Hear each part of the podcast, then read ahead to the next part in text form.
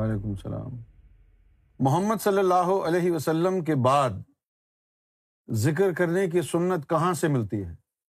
اس کے بارے میں خلاصہ کیجیے محمد رسول اللہ صلی اللہ علیہ وآلہ وسلم نے ذکر جہر بھی کرایا اور ذکر جہر کی اتنی سخت تاکید فرمائی۔ کہا کہ ازکر اللہ ذکر کثیرہ و اشد حتیٰ یقول المجنون، کہ کثرت سے اللہ کا اور شدت سے اللہ کا ذکر کرو اور اتنی شدت سے کرو کہ لوگ تمہیں دیکھیں تو کہیں پاگل ہیں اور منافق تمہیں دیکھے تو کہے ریا کار ہے اور قرآن مجید میں بھی، قرآن مجید میں بھی اللہ تعالیٰ نے جہاں حج کا ذکر کیا ہے وہاں فرمایا ہے، اے مومنو جس طرح تم کعبے میں آ کے اپنے آبا و اجداد کا شدت سے ذکر کیا کرتے تھے، اب ویسے ہی اللہ کا ذکر شدت سے کرو۔ اچھا اب یہ حضور صلی اللہ علیہ وسلم سے آگے چلی کیسے ہے؟ نبی پاک صلی اللہ علیہ وسلم نے فرمایا منکن تو مولا فہذا علی مولا سینا بسینہ، یہ روحانیت کا، تصوف کا علم مولا علی سے آگے بڑھتا آیا ہے۔ مختلف صوفیوں کے ذریعے آج تک چلا آ رہا ہے۔ کوئی صوفی دنیا میں ایسا نہیں ہوگا کہ جو ذکر الہی کی افادیت کو نہ جانتا ہو۔ تصوف کی ابتدا ذکر ہے۔ پہلا جو باب ہے طریقت کا، وہ ہے ذکوریت۔ طریقت کے چار باب ہیں۔ ذکوریت، خوشیت، خشیت، حریت۔ یہ طریقت کے چار باب ہیں۔ اور اس میں پہلا باب ذکوریت کا ہے۔ یہ تو چلا رہا ہے۔ ہر صوفی نے ذکر کو آگے بڑھایا ہے۔ بلکہ نبی پاک صلی اللہ علیہ وسلم کی بے شمار احادیث ہیں جن کو فضائل ذکر میں شمار کیا جاتا ہے، جس میں ایسی ایسی احادیث بھی موجود ہیں جس میں نبی پاک صلی اللہ علیہ وسلم نے صحابہ کو یہ نصیحت فرمائی کہ تم جب جنت کے باغوں سے گزرو تو خوب چر لیا کرو۔ تو صحابہ کرام نے پوچھا، یا رسول اللہ، دنیا میں جنت کے باغ کہاں ہے؟ آپ نے فرمایا کہ یہ جو ذکر کے حلقے ہوتے ہیں نا، یہ دنیا میں ہی جنت کے باغات ہیں۔ جہاں کوئی حلقہ ذکر تمہیں نظر آئے، تو وہاں بیٹھ کے خوب اللہ کا ذکر کیا کرو۔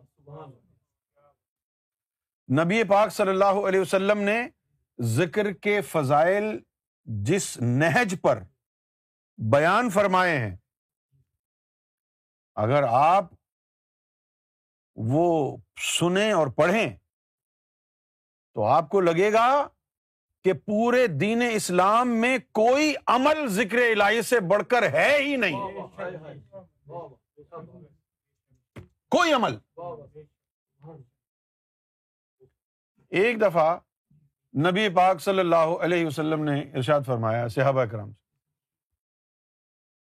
اے میرے صحابیوں، کیا میں تمہیں ایسا عمل نہ بتاؤں کہ جو عہد پہاڑ کے برابر سونا اور چاندی تقسیم کرنے سے بھی زیادہ بڑا عمل ہو۔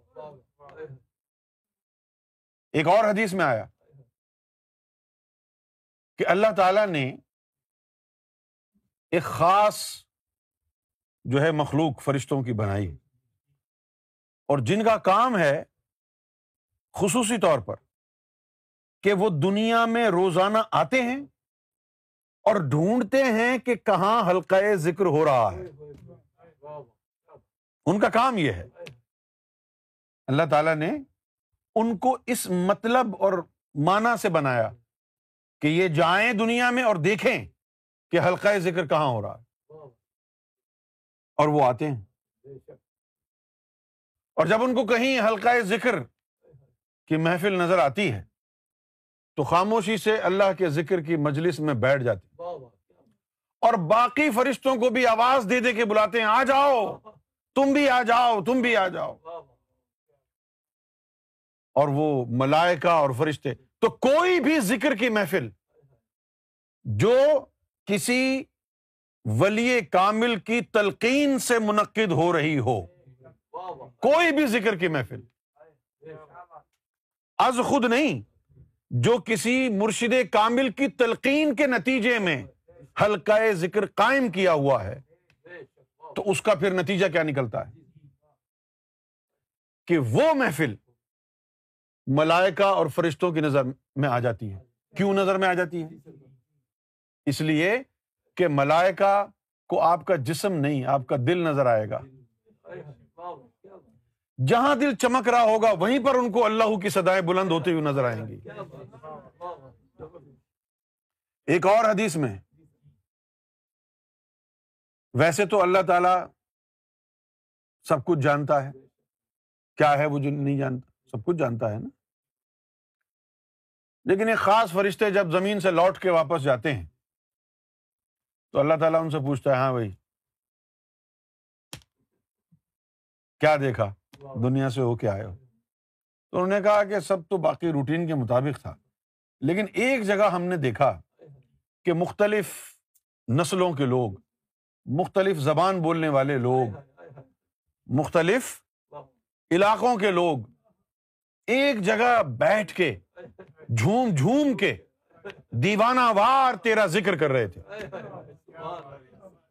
ایک جگہ بیٹھ کے جھوم جھوم کے دیوانہ وار تیرا ذکر کر رہے تھے۔ تو اللہ تعالی جو ہے جمبش کھاتا۔ اچھا مجھ سے کچھ مانگ رہے تھے؟ ہاں۔ تجھ سے تیری جی، بنائی ہوئی جہنم سے رہائی مانگ رہے تھے۔ گواہ رہو، میں نے ان کو بخش دیا۔ جذبات کی حالت میں کہتا ہے اللہ، جملہ ان کا پورا ہونے سے پہلے گواہ رہنا، میں ان کو بخش دیا۔ فرشتے کہتے ہیں کہ ایک بندہ اور بھی گزر رہا تھا۔ ذکر کی نیت سے نہیں تھا، بیٹھا۔ ذکر کی آواز سن کے رک گیا تھا۔ اللہ تعالیٰ فرماتا ہے کہ بس کرو، اس کو بھی بخش دیا۔ اب یہ تو ذکر کے معاملات اور قرآن مجید میں بھی اللہ تعالیٰ نے واضح طور پر فرما دیا۔ اللہ تعالیٰ نے فرمایا، ان تنہا ان الفحشاء والمنکر ولا ذکر اللہ اکبر کہ نماز برائیوں اور بے حیائیوں سے تو روکتی ہے۔ البتہ اللہ کا ذکر سب سے بڑا ہے۔ اور یہ جو مولوی ہیں، یہ نماز کو آگے کرتے ہیں، ذکر کی مخالفت کرتے ہیں۔ شیطان جو ہوئے شیطان جو ہوئے تو یہ ذکر الہی کی جو سنت ہے، یہ نبی پاک صلی اللہ علیہ وسلم سے نکلی ہے۔ اور آپ صلی اللہ علیہ وآلہ وسلم یعنی اتنی کثرت سے ذکر فرماتے،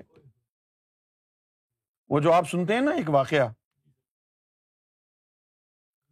وہ ایک سنتے ہیں نا کہ ایک واقعہ ہے کہ بی بی عائشہ نے حضور پاک سے پوچھا کہ آپ اتنی عبادت کیوں کرتے ہیں؟ آپ کے تو سارے گنا بخش دیے گئے۔ یہ جھوٹی حدیث ہے۔ واقعہ کیا تھا یہ سنیں۔ بی بی عائشہ نے پوچھا تھا کہ یا رسول اللہ صلی اللہ علیہ وسلم، آپ کا تو وجود مبارک ظاہر اور باطن رب کا ہی جلوہ ہے۔ پھر آپ کیوں اللہ کا ذکر کرتے ہیں؟ پھر آپ کیوں اللہ کا ذکر کرتے ہیں؟ تو نبی پاک صلی اللہ علیہ وسلم نے فرمایا کہ دوست کو دوست سے انسیت رہتی ہے۔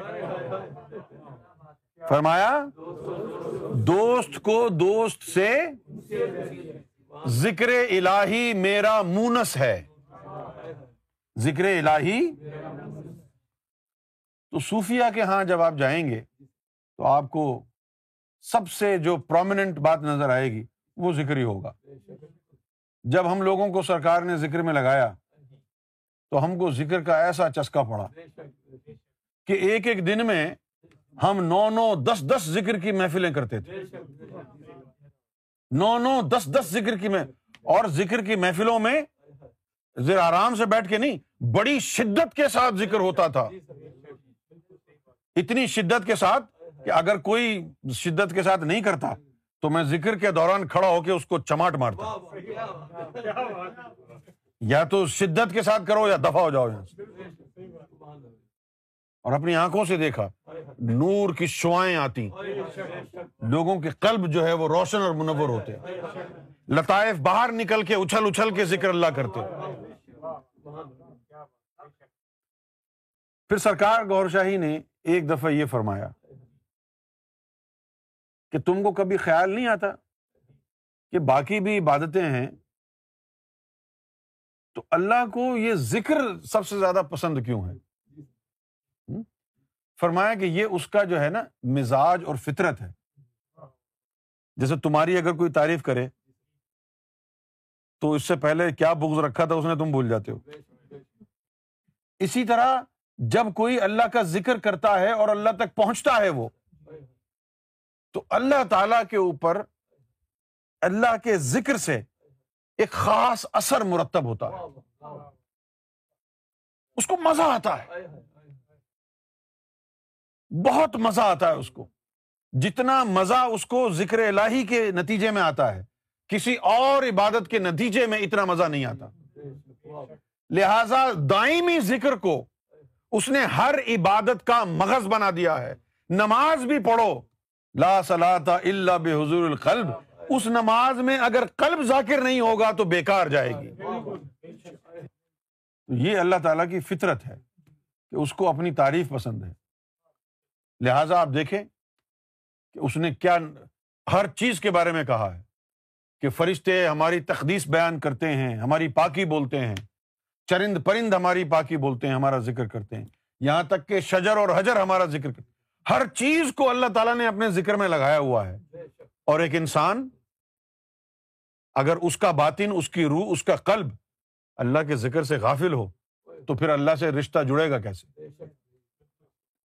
اللہ سے محبت اور دوستی کا یہ واحد ذریعہ ہے۔ نماز، روزہ، حج زکات یہ بندگی ہے۔ یاری اور دوستی کرنی ہے تو ذکر کو اپنانا ہوگا۔ نماز، روزہ، حج زکات یہ ساری بندگی ہے۔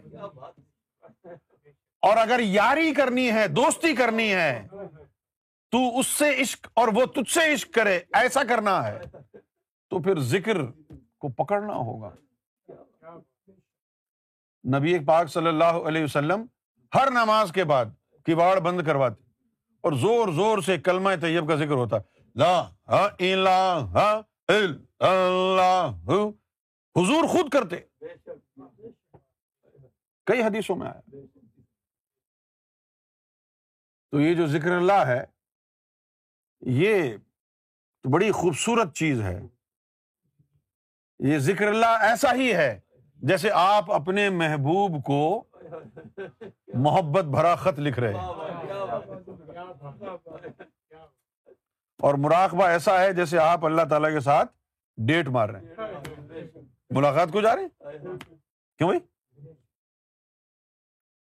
تو ذکر اللہ کی تو ہی تو ساری کی ساری کہانی ہے۔ تصوف میں صرف ذکر اللہ ہی ابتدا ہے۔ اس کے بغیر طریقت میں داخل نہیں ہو سکتا کوئی۔ یہ جو ذکر اللہ ہے، آپ کے ذہن میں آئے گا کہ بھائی یہ ولی جو ہے، اتنا ذکر تو نہیں کرتے ہیں۔ نہیں، شروع شروع میں یہ سب بہت ذکر کرتے ہیں۔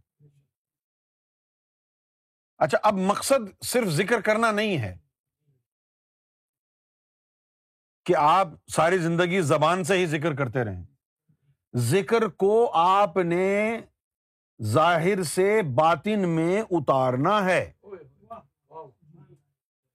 ضربوں کے ذریعے اور تصور کے ذریعے۔ سمجھ گئے آپ؟ یعنی یہاں پر یوں سمجھ لیں کہ نو یا سات ڈرم رکھے ہیں۔ بالٹی میں پانی بھر بھر کے لائیں اور ان کو بھریں۔ اگر کوئی وہاں سے گیا ابھی تو تو بالٹی بھر کے لے کے گیا تھا، کہاں گیا پانی؟ بھائی وہ نے تو ڈرم میں ڈال دیا میں نے۔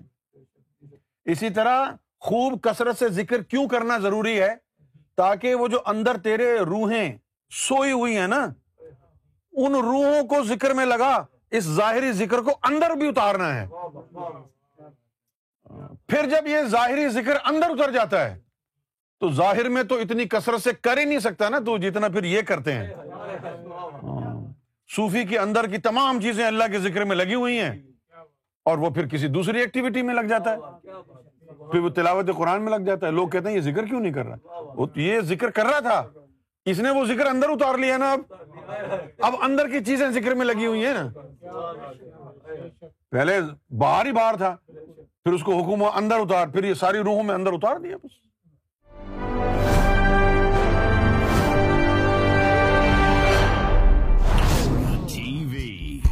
bringing light, love, and peace in your life.